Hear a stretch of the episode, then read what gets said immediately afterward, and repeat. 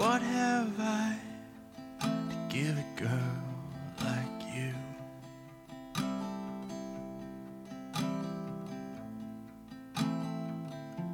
That Son of God, the wings of bronze, has got it cross.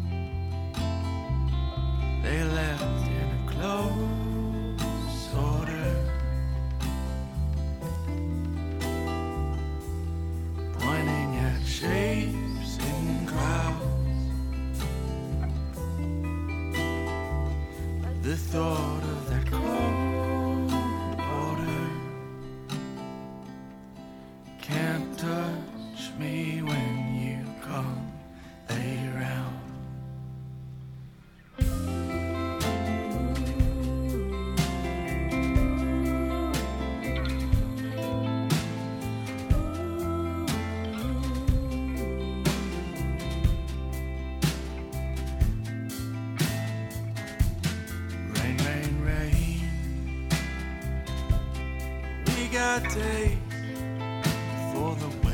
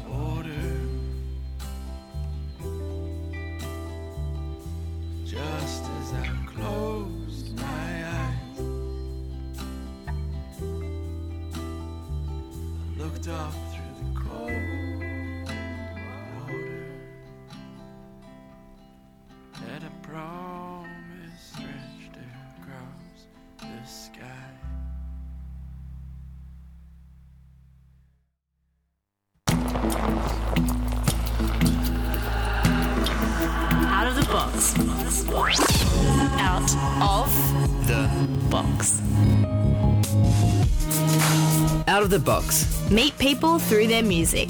with Ash Berdabez on FBI.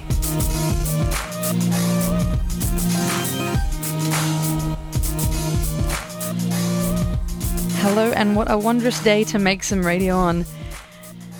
Stephen has been going great guns for the past three hours. Another amazing show from him. And if you want to check out any of the songs that he played, check out the FBI Radio website under programs and playlists. He's listed every single song that he played right there.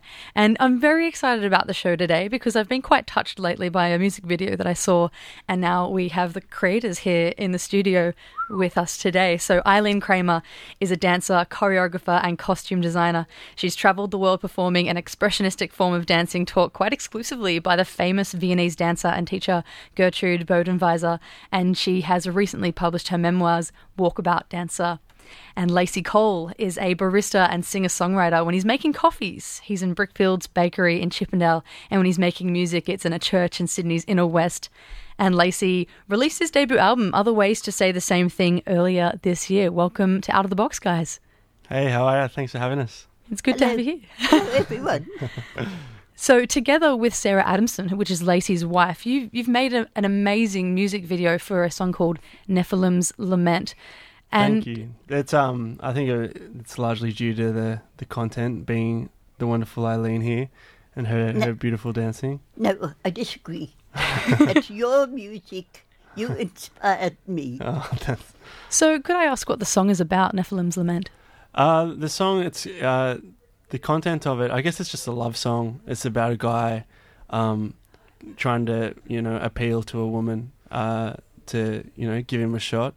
Uh, but it's set uh, kind of pre Great Flood biblical era era, and um, the Nephilim themselves they're, they're these these creatures that were half human, half angel because angels saw human women and they came down and um, had children with them. So there were these kind of giant um, giant people who I guess they've they've found their way into mythology and all other kinds of areas of the world. But this is this is a story essentially of a guy who sees that the flood's coming and all the angels are leaving because things are about to get heavy, and uh, he sees it as his last chance to appeal to this girl and ask her to give him a shot because they're gonna they're gonna die anyway.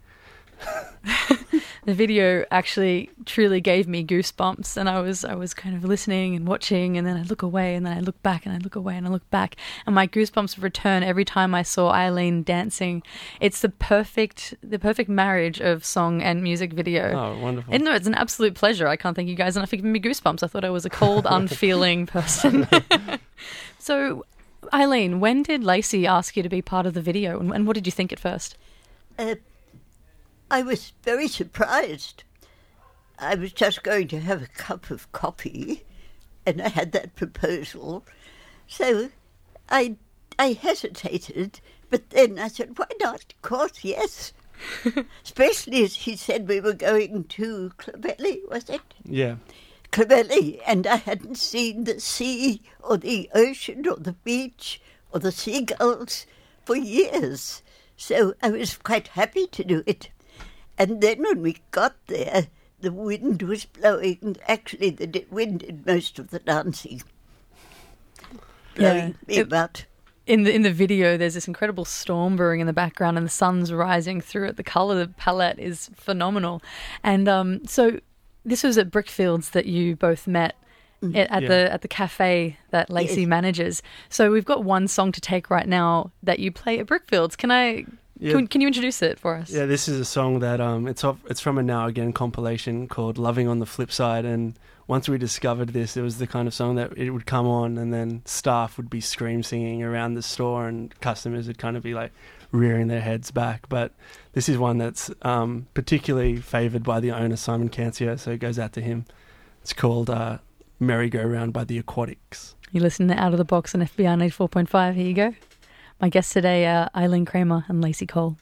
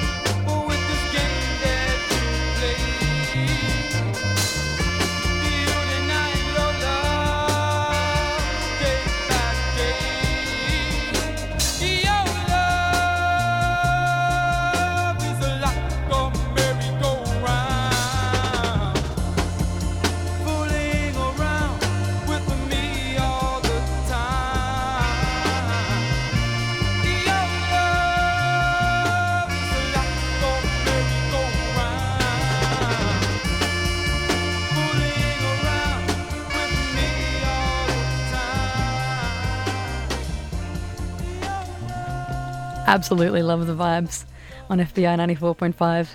A track brought on today by Lacey Cole. He's joined in the studio by Eileen Kramer, a dancer, choreographer, and costume designer, who uh, is basically about a month off getting a letter from the Queen. That's right. How about I that? expect an email.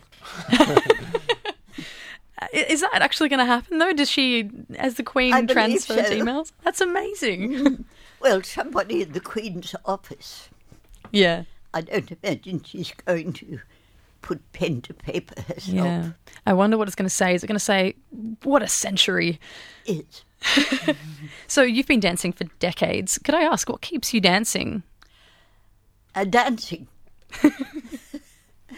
uh, well, I'm a. cr- Uh, uh, they call me a creative person, and in a way, I do things more or less the same way as I did when I was a child. I just start making something, and it turns into something. When you were five, you started yes. designing costumes. You started making clothes. Dolls' clothes Yeah, and are you still making clothes these days? Yes. I made this the coat I'm wearing. And may I say, it is quite divine for the people who are listening. It is a is it a woolen a woolen overcoat? Did you knit that yourself? A, a coat. No, I didn't knit it. It was a long shawl with a fringe. So instead of having the fringe on the bottom, I have it around my neck and down the front. And it's very frou frou. It's been revamped. Yes. And when you were starting out as a dancer, you were based in Phillip Street, I believe. Yes. And But that's that's a long time ago. let's go back into the past. Yes. It's uh it was near the Wentworth Hotel. Now I believe it's a Yes, Sofitel. right. Yeah, so I I I looked it up. What it's um things you know. the internet these days. Mm. And so this it's a Sofitel now. It's an enormous building surrounded by lots of really modern buildings. It's really the epitome Yes. of a CBD. What was it like when you were living there? Well, Phillip Street was. Uh, it didn't have many of the buildings it has now. And the place I went to, my mother took me to look for a room because she was getting married and going out of town. Uh, it was a wooden gate diagonally opposite the Wentworth, and you went into a passage, and it opened up into a nice courtyard with a little kind of summer house in the middle of it, and uh, it was very primitive, wooden buildings, wooden staircase. Uh, I thought it was very intriguing. Who'd you live there with? Well, we all had single rooms, but uh, my closest neighbour was somebody who became quite well known as a witch. Her name was Roie Norton. As a witch, as a legitimate witch, as Yes. in cast spells. That's what she said. Wow. But She- her she was spells never as well. worked. She put some spells on people for me. They didn't really work. Maybe they worked later. I'm going to guess they were love spells. No, not exactly. I rented an apartment from an actor named Peter Finch and his wife, Tamara Tchinarova, who was a dancer. And they went away to Europe, so I rented their apartment. And they said, wrote and said they were coming back. So Roie put the spell on them not to come back. Uh, but they did. I had to leave. The Didn't apartment was in William Street. So it sounds, it sounds like the original share house, really, the the Phillips Street place at least. And when I was watching the the video Nephilim's Lament, which you were dancing in, Lacey's music playing in the background, the emotion on your face is really powerful. And I was kind of wondering, you you started dancing in the style taught by um, Gertrude Bodenwieser. Does she teach you to use your face? Like, is that She of tried to teach me to use my face. she said it wasn't expressive enough. But lately, I suppose, over the years, something's happened and people have remarked about my face. Uh, I didn't especially uh, practice doing that, It just kind of happened. and Lacey's music made it Probably, happen. yeah. Just goes Uh, to show I- you work long enough at something, and I actually don't hear the music, but my body hears it. So as soon as I hear music, I can begin to move without actually thinking about it. Speaking And of which, That's how I did with your music. We've got a song that I believe you danced to Brahms Hungarian Dance Number One. That was one of Madame Ernwiese's competition. Now, could I quickly ask you about Madame Bodenwieser?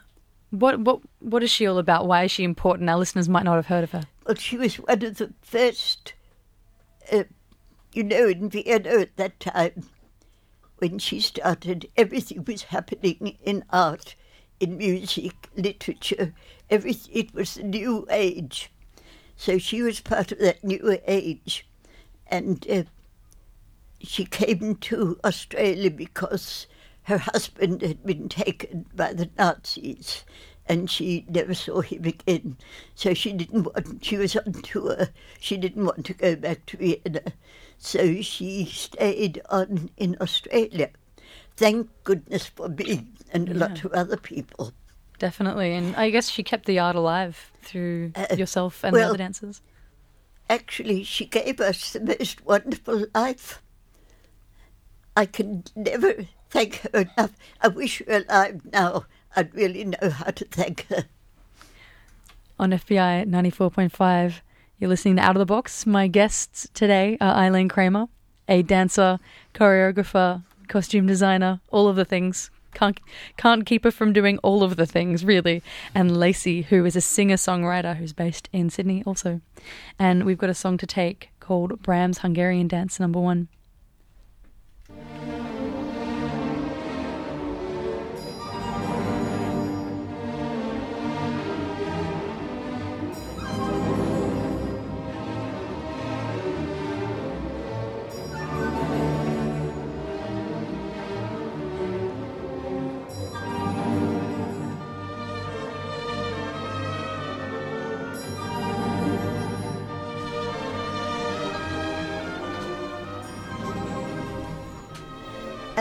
When we danced to this music, it was the tempo was slower, and we were gypsies.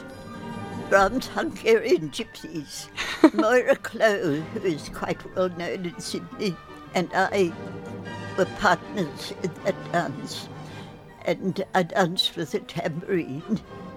I made the costumes, and I did that as a solo dance in India. And a man who was watching said he felt sorry for that poor gypsy, so he put some money into my tambourine. That's Eileen Kramer, who makes a very convincing gypsy.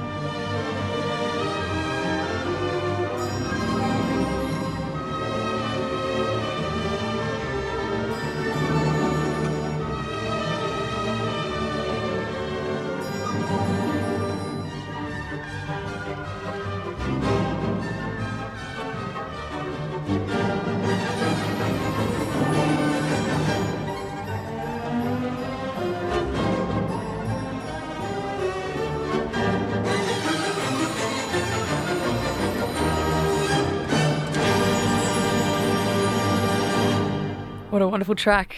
Brahms Hungarian Dance Number One. Something that Eileen Kramer danced to, dressed as a gypsy in her own in her own clothes that she made herself, and uh, successfully won over one of the one of the crowd members into giving her some money and a tambourine. so where were you when you were dancing to this song? At that particular occasion, I was in Karachi, Karachi is that in India? uh, no, Pakistan. Pakistan. Um, I was dancing at the Metropole Hotel in Karachi. Um, could I ask, was it was being a dancer an, an elite occupation when you were first dancing? Elite, Elite. very, very elite. We met all the best people. And uh, was it easy to make a living as a dancer? Yes, Professional dancer? paid. It was paid? Cool. Mm. And in America, where I've been working, we're funded by the state. So we're paid by the state. And when you were touring, so this is, you know, probably pre Jetstar, I would assume. Was it easy to get around? I mean, I, I know that one one of the tours you did was to South Africa, all, all of Africa actually. Was it? I, I heard you got hel- held up when you were leaving the ports in Australia. Uh, well, after a long tour through South Africa and what was then called Rhodesia, uh, I was taking a ship to London, and so I was waiting in a cafe with somebody. Uh, this is not my favourite song by any means, but I can't forget the man who sang it in that cafe. He was drunk. He was very, very sad, and he was saying, Ask her where she goes, ask her who she knows, but don't tell her what happened to me. And um, that was the song. So I've never forgotten that man.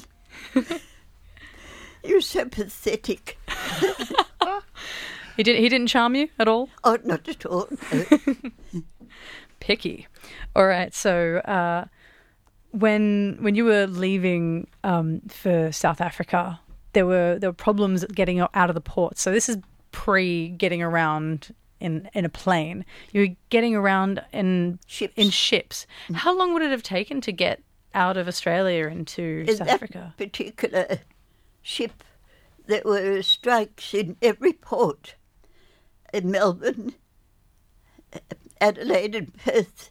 So it took us about nine weeks to get to South Africa.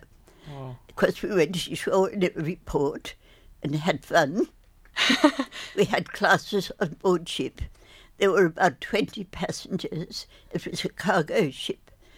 And the passengers were jealous because we had something to do.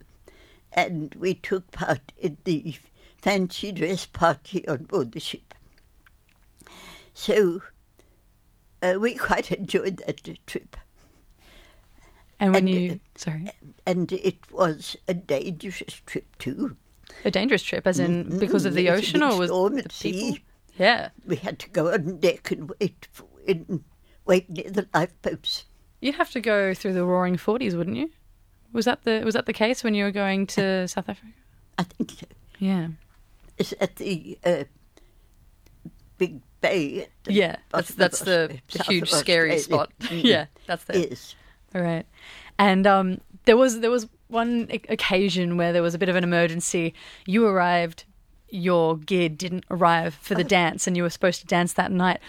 What was the scene like that ensued? What was the? Oh. I'm, I'm pretty sure there would have been a panic. I mean, no costumes and a dance to do. That's the first time I've ever seen Madam in a bit of a panic. And the manager of African theatres, was, they were clutching each other. And our pianist, Dory Stern, said to me, Eileen, do something. And I said, I don't want to do anything. I'm tired of doing something. but anyway, I did. I did do it.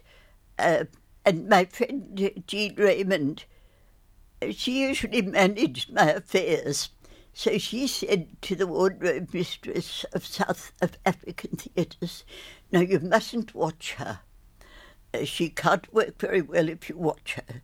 And I said, "Yes. Could you just bring me some bales of fabric, some big rolls of fabric?" So they ran away and they came back with rolls of fabric.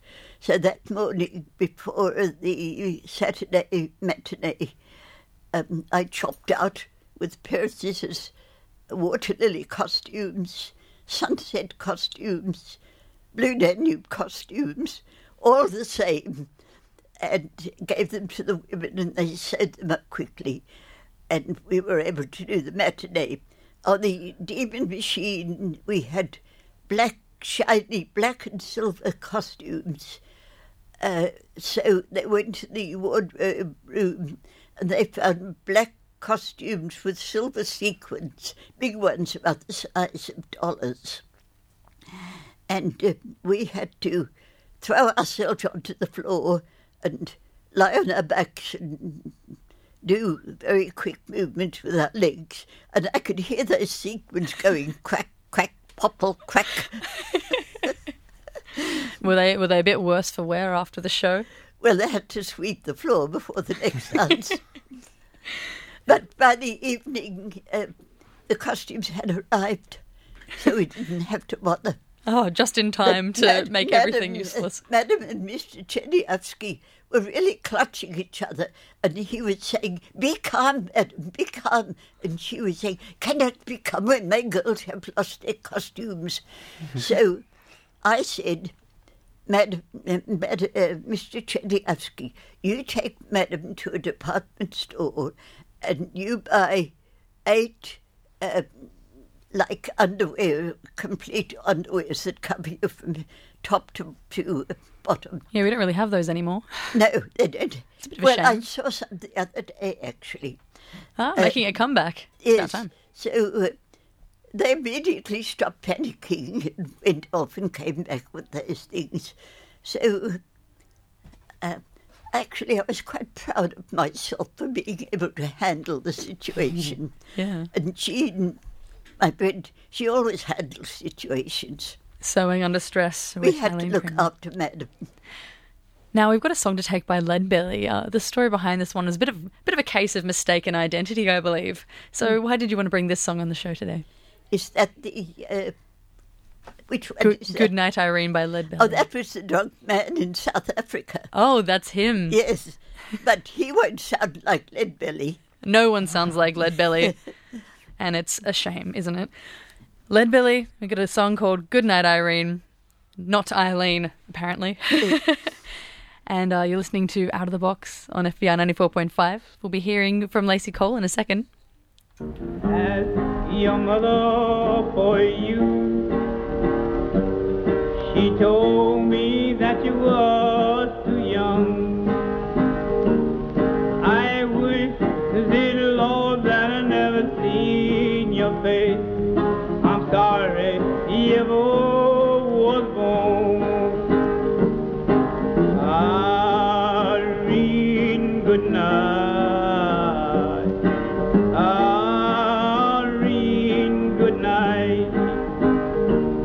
Good night, Irene, and good night, Irene. I guess you in my dream. Sometimes thou lives in a country. Sometimes I live in town. Sometimes I have the great notion to jumping into the river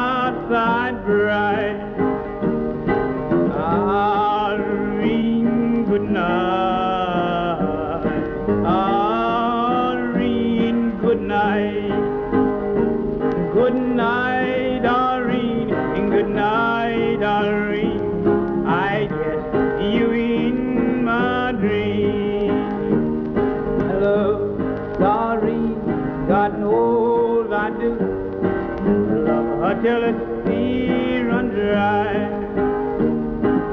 If Irene turns her back on me, I'm gonna take morphine and die.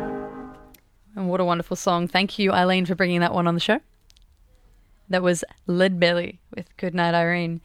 And uh, Eileen is joined by Lacey Cole, who is a singer songwriter based in Sydney, also a barista and manager of Brickfields in Chippendale, which makes amazing coffee. Thank you. Highly recommend. Thank you. Hopefully, not going to do a cow and moon on you, and as soon as give give you the promo, you've got people around the corner. I don't think that'll happen. It's just FBI.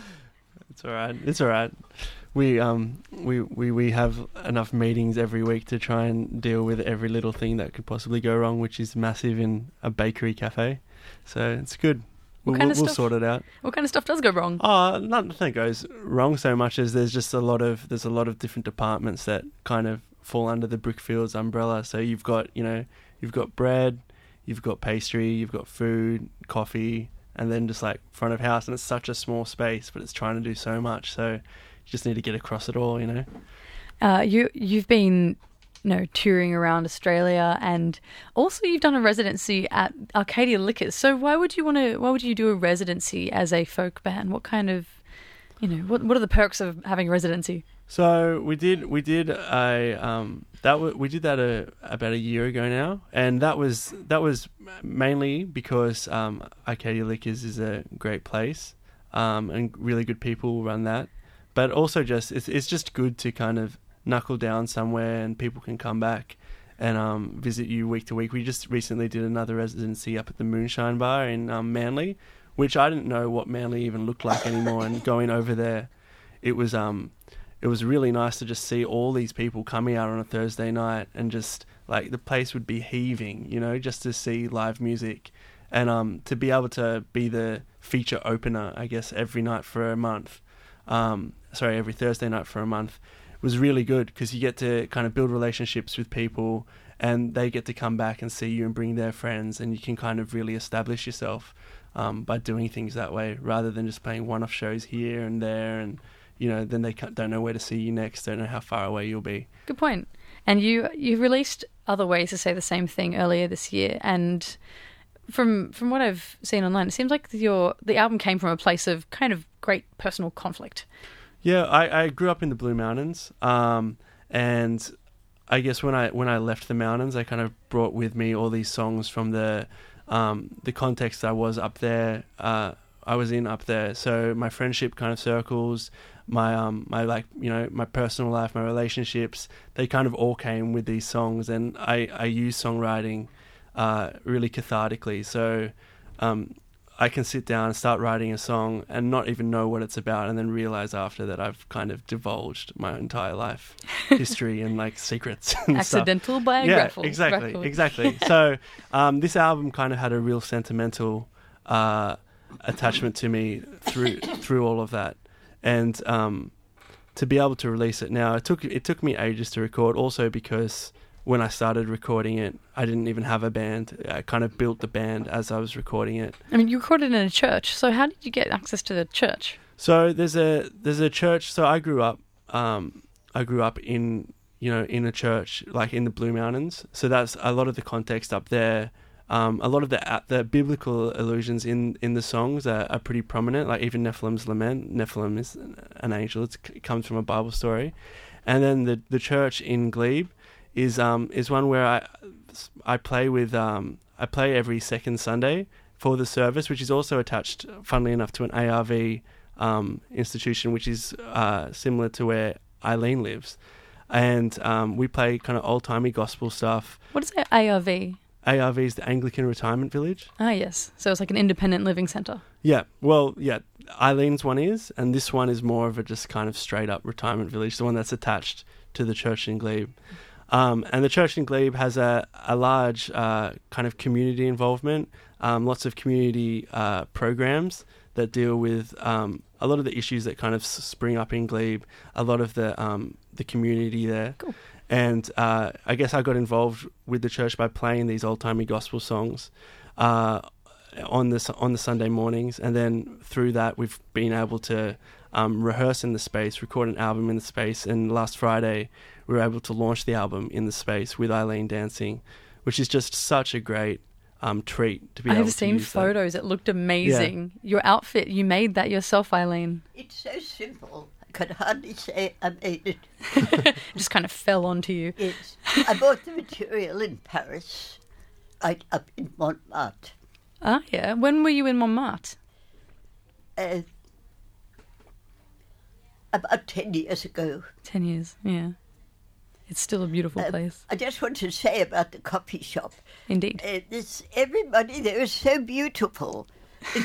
and Ray Lacey and all the girls and the young men, I just go there to feast my eyes on their beauty.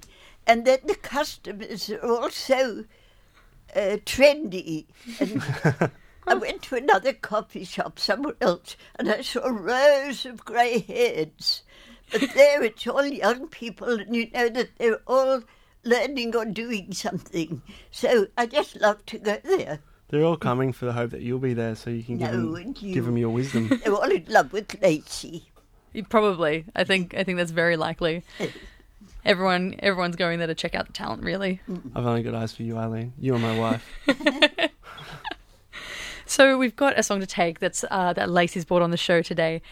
It's by Bob Dylan, and can you can you tell us the story behind this song because it's it's quite a corker. Yeah, um, Eileen has a few backstage stories up her sleeve as well, but this one it was uh, it was about it was when whenever he was playing at the Blues Fest in Byron, and it was that that was over the um, a weekend which was the Anzac Day weekend. Anzac Day is my birthday, and I had a backstage pass from a friend who was playing up there and who had um who had left with his band because they had to tour somewhere else.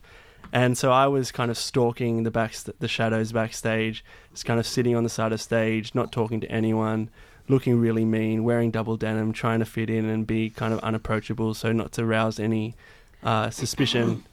And anyway, uh, I'm I'm a bit obsessed with Bob Dylan, and as Poster as, on the wall and everything. you know, just everything, everything, poster on the wall, like every little kind of money making book he's ever released. Um, I Even the saw- ones that you know just they're just there to make know, money. with like pr- like reprints of old ticket receipts and stuff. It's stupid. Anyway, I was sitting there on the side of stage, um, flanked by some pretty relatively big named kind of guys, but they were Like all Elvis identifiable. Costello, yeah, Elvis yeah. Costello, Jack Thompson. He did like year. a Anzac Anzac Day kind of poem thing. And then uh, Bob Dylan's show was coming up, and Bob Dylan, everyone knows he's notorious for being very reclusive and like secrety. Uh, so the the festival director came backstage and kind of announced to everyone that uh, Bob Dylan's crew would be coming on now. It was a closed set; everyone had to leave, and um, including like Elvis. yeah, Elvis Costello leaves. Get uh, out of here. Jack Thompson leaves. Like all these people leave. All the sound guys and engineers, and he comes over to me, and he's like, uh, "It's the closed set. Does the spiel?" And I, in a moment of something, just put on the worst American accent possible, and I'm like, Can we hear it? "Yeah, I'm What'd you with say? Dylan's crew." and uh, he just kind of looked at me, and Is then that just, convincing, Eileen? What do you think? you know, my double denim was just shining with authority, and he just left. And I was just like, I must look like Dylan's kid or something. Like I'm, Did you I'm have- pulling this off. And anyway, I'm starting to sit there, and I'm like the the Dylan's crew, the real crew, actually come. They start pulling off all the stuff on stage and putting on, you know, everything Dylan-esque. What are, you, what are you thinking? Like, I'm sitting there on a picnic chair, getting like crowded by gear, like towards the the back of um, side of stage, and I start freaking out. I'm thinking, like, if I see Dylan now, like, what am I going to say? Like, I'm going to have to say something, otherwise, uh, you know, to have the opportunity and to let it pass also a up. freaky thought. Yeah. He's got some pretty hefty guards with him. Well, that's I haven't even considered this yet, and that's what ended up foiling me. I guess in the end is that they did the last perimeter check, and me being right on the perimeter was kind of caught by this um awesome guy who just kind of walked over. I saw him like winding his way through the maze of gear, and he just saw me there, and he's like, "Hey man, what you doing there?" You, you know you can't be back here, man. Like you got to get out of here. And I'm like, yeah, yeah, yeah. I'm I'm sorry, I'm sorry. I, I got lost or something. And I was so relieved because the the idea of actually potentially coming within arm's length of Bob Dylan was freaking me out way too much at that moment anyway. And as I left, I kind of bumped into an actual festival security guard, not a personal Bob Dylan one. And he just looked at me. He's like, "What are you doing?" And I'm like, "Oh, I just came clean, told him the whole story, my birthday and everything." And he just looked at me and he's like, "Mate, you were so lucky. You did not jump out from behind a road case to like approach Bob Dylan because they would have just taken you down. Like, and I I don't know if he was just trying to scare me or what, but he's just like you know Dylan security or National Guard. Like he's like a Wow. national treasure kind of thing. Like they're they're like they've got the authority to can like to carry automatic weapons and just freaking me out. And I was just there, kind of shaking, and he just like in his defense, he just let me straight into the very front of the the stage anyway, which is Because it was probably your birthday. it was my birthday, and it was probably a better view anyway, to be honest. And Yeah. I didn't have to make a fool of myself or potentially get taken down. Or have a heart attack. Yeah. None of that. On FBI 94.5, my guests today, Lacey Cole, who you just heard from, and Eileen Kramer.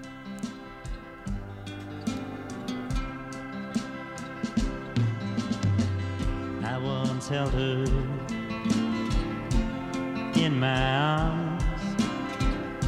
She said she would always stay. But I was cruel, I treated her like a fool. I threw it all away. Once I had mountains in the palm of my hand, rivers that ran through every day. I must have been mad. I never knew what I had until I threw it all away. Love is all there is. It makes the world go round. Love and only love, it can't be denied. What you think about it, you just won't be able to do without it. Take a tip from one who's tried.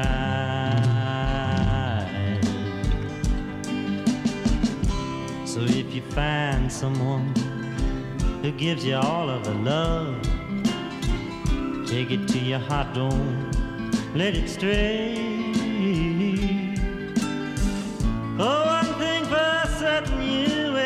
Surely be a hurting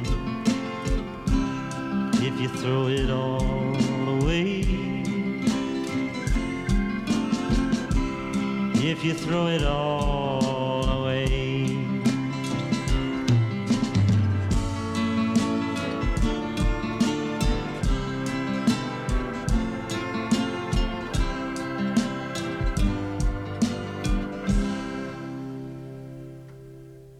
You listen to Out of the Box on FBI 94.5 with myself, Ash Bertebez, and Lacey Cole and Eileen Kramer are my guests today. Together, they've made a music video called Le- Nephilim's Lament. And it is it is actually heartrending, and we will put it up on the programs and playlist page. So go to fbiradio.com and you can find it there, or simply Google Nephilim's Lament. I'm not going to spell it because I'll sound like a, a dill. and uh, it's it's really an amazing music video. Gave me goosebumps, and in it, Eileen Kramer dances. Now, when you when you were dancing and touring around, you found yourself in Paris, where you became an artist's model. That's right.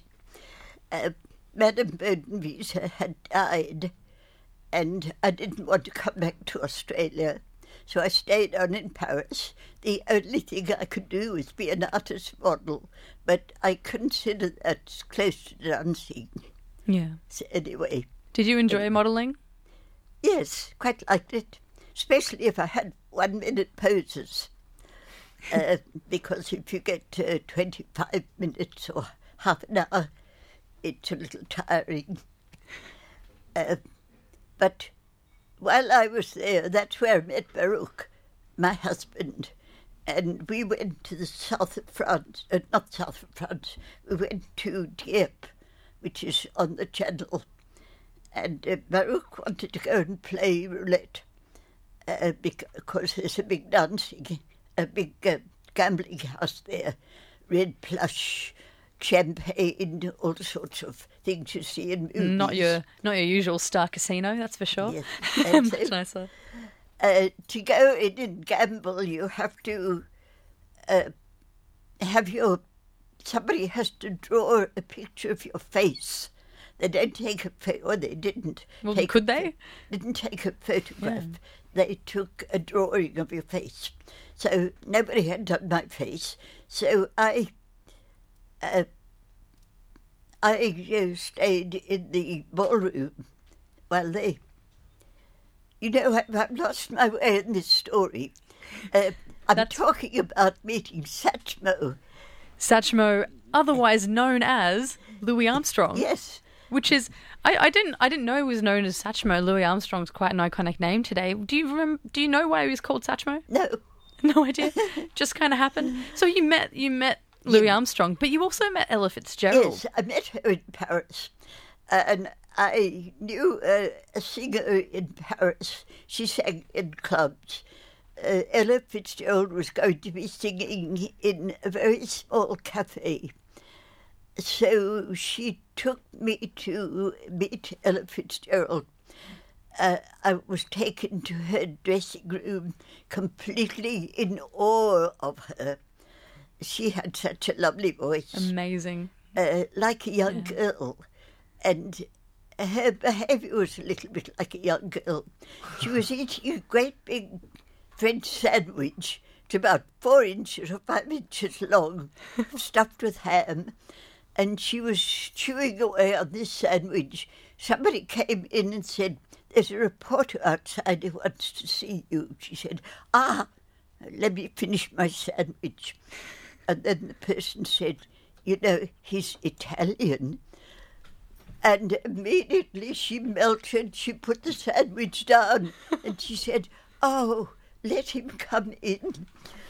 So um, I decided then that uh, she should be alone with the Italian. And I left and went outside. I don't know what happened. You didn't take a sneaky bite out of a sandwich No. for the story's No. sake. uh, that I really enjoyed meeting her. And she had, uh, she was like a queen. She had about five people around her, all standing like in bowing attitudes. Wow, that's kind of it's kind of a very similar story to Lacey's Bob Dylan story. Yes. These stars of their time, Yes, yeah, national treasures, I guess. the uh, so that was my meeting with Ella Fitzgerald. She sang uh, the song uh, "We'll Turn Manhattan into an Isle of Dreams." Uh, that's true. At that time, Manhattan was an Isle of Dreams, but she was singing it in Paris. So later, when I went to New York, I I found myself involved with filmmaking and musicians and artists. And Ella Fitzgerald's voice was always with me singing that song. Yeah. And when you met Louis Armstrong, could I ask what you, what was your first impression of Louis? I didn't quite realize who he was.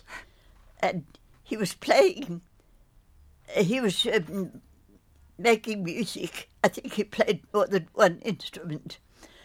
So at one time he picked up a great big bass and began plucking on the strings and looking at me as he plucked each string. Sounds a little bit seductive. And then they played uh, twist music, and I was alone in this big ballroom uh, trying to do the twist. So they got up from their instruments and they all showed me how to do the twist. and uh, I was sorry when I had to leave that room. It's amazing. They- Louis Armstrong showed you how to do the twist. What? And he was, his voice was so strange to me. It's it's completely unique. Yes, Even when people try to do an imitation, it's just you can't get close. I and it's the same with Ella Fitzgerald, really. Well, I thought at first that he was putting it on, but I discovered that was really and truly his voice. That So was- in when he speaks to you, he sounds like that as well. yes, but when he sings, he he rolls his eyes and lifts his shoulders and does body movements, and uh, and a big big smile showing all his teeth. He's almost like a, a, bit of a suppressed dancer. It seems Yes. like very physical. Uh, I really. I liked him so much. Fantastic. And we've got a song now to take from Ella Fitzgerald, Manhattan, the one that my guest Eileen Kramer just mentioned. You're listening Out of the Box. My name's Ash Burdabez. I've also got Lacey Cole in the studio with me, and here is Ella Fitzgerald. Go, go, gadget.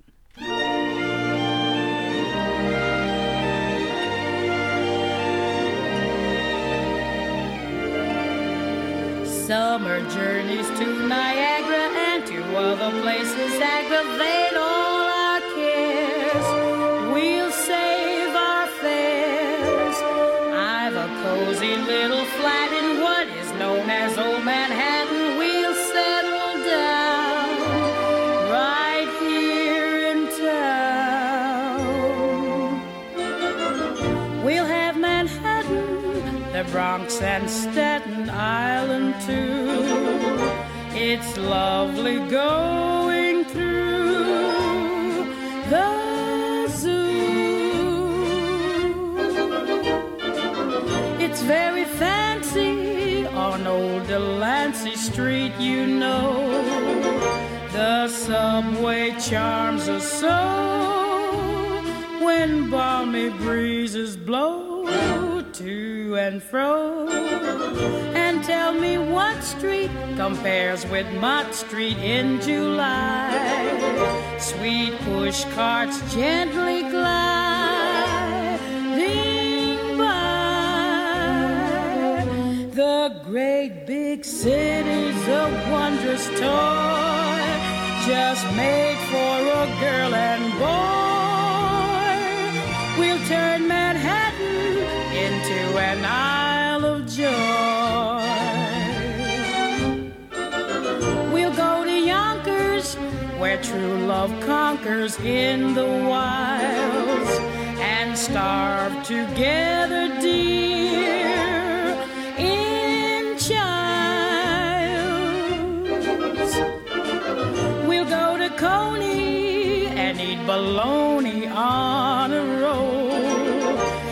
Central Park, we'll stroll where our first kiss we stole, soul to soul. And my fair lady is a terrific show, they say. We both may see it close someday. The city's glamour can never spoil dreams of a boy and girl. We'll turn Manhattan into an Isle of Joy.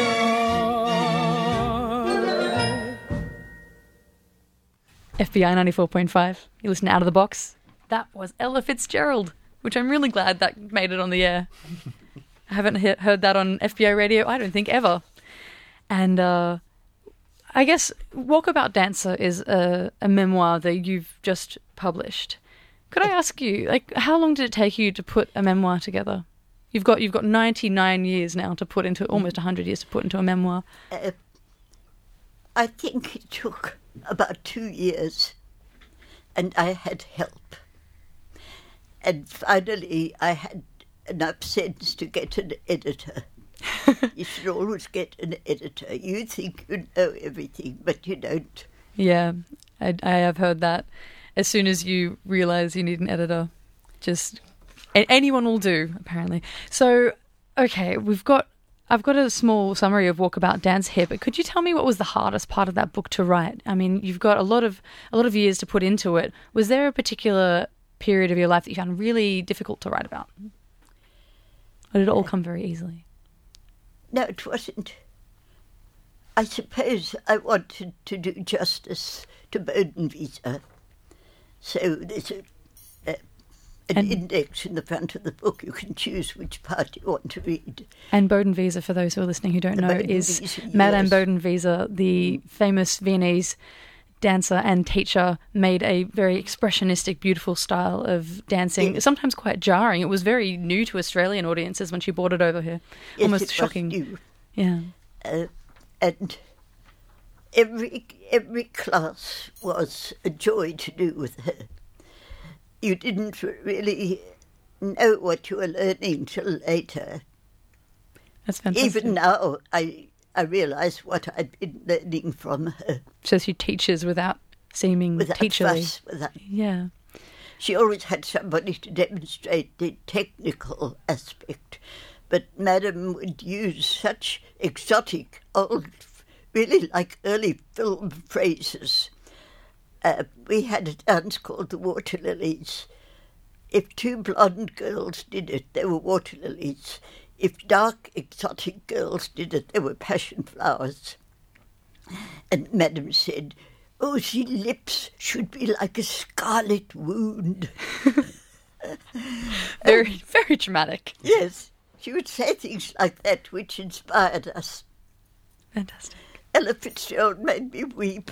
Yeah, um, I have to say, Eileen, actually, you know, tears of tears of nostalgia, I guess. Well, New York at that time, It was yeah, a very good time. So, can I ask you a little bit more about New York? When you moved to the states, you made you made a movie with your husband, an animation, mm. a two and a half hour animation. that's right, far And- too long.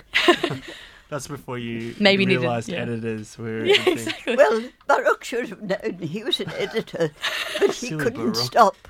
Well, I think maybe it was because all the things that you created he couldn't cut. See, that's what an editor would. You know, eh, that's the primary oh, I thing. know, we used shots we shouldn't have used. Yeah, you you can't you can't make a an a film with your your spouse and then cut anything that they've made. It's just But I learned every aspect of making a film. I made 400 figurines. I made costumes. I performed in the live action. And we went, we found a castle on the Hudson River. It was a medieval drama. Uh, and we hired the empty apartment next door to us as a studio. So it was quite an adventure. And it went on and on and on. Baruch had a stroke in the middle of it and he got better and we continued and finished it. Fantastic. And this is back before you know before digital, obviously, which is just I 35 find it millimeter. yeah thirty five millimeter film, cutting and literally pasting them together. Yes, So, how long do you think it took you altogether to make that film? five years. Five years, Well, counting Amazing. the stroke.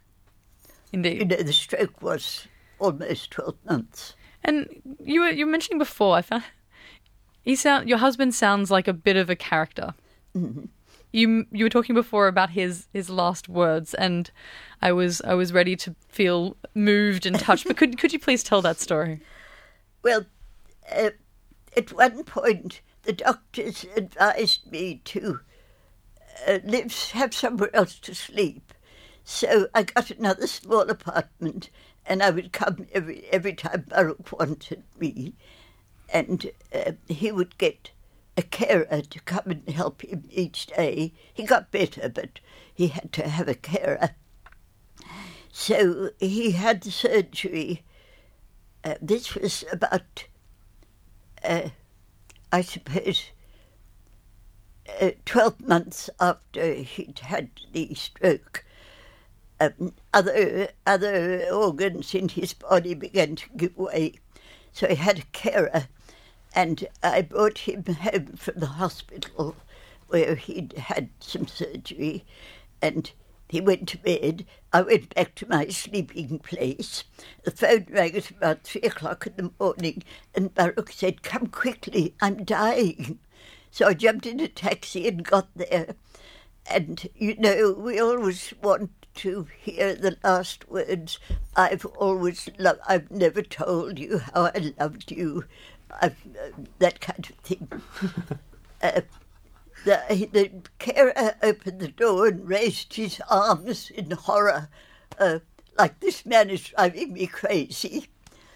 Uh, I went into the bedroom and Baruch's last words he ever uttered, "You left me alone with that idiot." and the idiot could hear him. so I was dis- I was always a little disappointed in Baruch. Um, every time I'd feel, oh, I'm in love with him, he'd stop me. he, he wanted to stop stop me from Throw a little going emotion- yeah. overboard. Throw a little emotional spanner in the works. Yes. so his final act was to do that. Of course. well, he sounds like a, a character, at least. But he never ever abandoned me. He was always there for me, and he encouraged my talents. So we had quite a bond. This film was our safety valve. And you were you were collaborators. You, Yes. Yeah, lived a very interesting life together. And uh, so, Walkabout Dancer is Eileen's book, and is it available in Australia? Mix. Through Dimmix, you can find her book and Order hear about her life and times. You can order it, and you can order it on Amazon. Actually, it's uh, under twenty dollars, so that's a bargain. In there, you got you got a hundred years of life in that book. That's that's value. No, in November. So a month off a hundred, amazing, But and I, still dancing. The word old is taboo. yes, I have mean, to say, I've been alive for a long time. You've been very alive indeed. And could I ask? I mean, it sounds like a bit of a trope to ask this, but you know, almost a cliche. But you're almost a hundred. You're still dancing. You're still creating things. Is there any is there any wisdom that you can lend to other people to make them as I guess happy and as you Uh, are at this age? Just keep on doing what you're doing. Try to avoid too much commercialism and uh, eat well. um, I'm reminded of those old men who lived up somewhere in the north of Russia. They were interviewed while they lived to be 130, and they said, Well, I don't drink and I don't smoke and I don't chase women. so I don't drink or smoke or chase women. Eileen Kramer, thank you so much for coming on the show. And Lacey, you've got a gig tonight.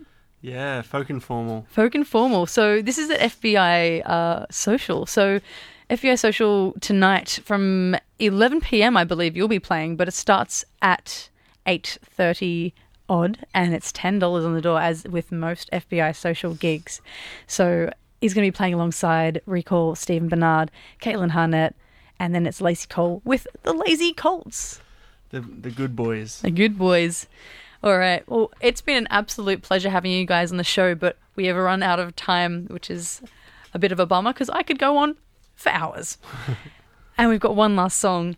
It's New York, New York by Liza Minnelli. Now, can you can you say why you brought this song on, Eileen? Uh, well, I went to New York at a period when everybody was crazily creating. Down at uh, down in the village, we got an apartment, had a courtyard. It has niches in the wall with statues in it, and uh, that's where we started doing our film. But we associated with people who were in the, um, uh, you know, independent filmmakers and it seemed to me that I was living in a whole big world of creativity Fantastic. and performances in the in the park of Shakespeare. We actually shot film in the park um, down at Canal Street. Things happened.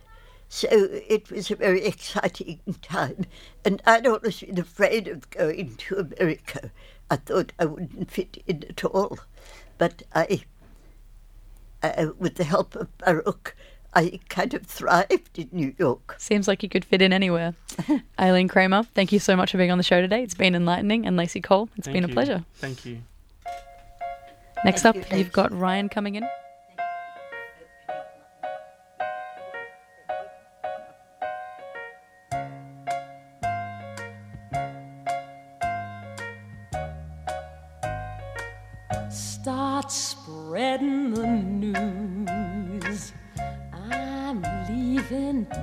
Today. I wanna be a part of it. New York, New York. These vagabond shoes are longing to stray and step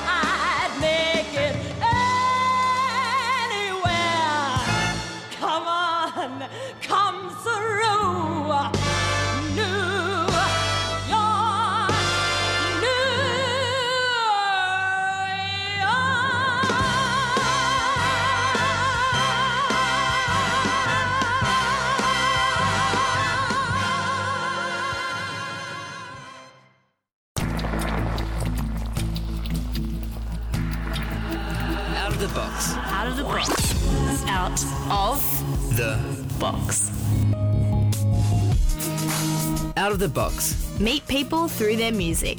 with Ash Burdabez on FBI.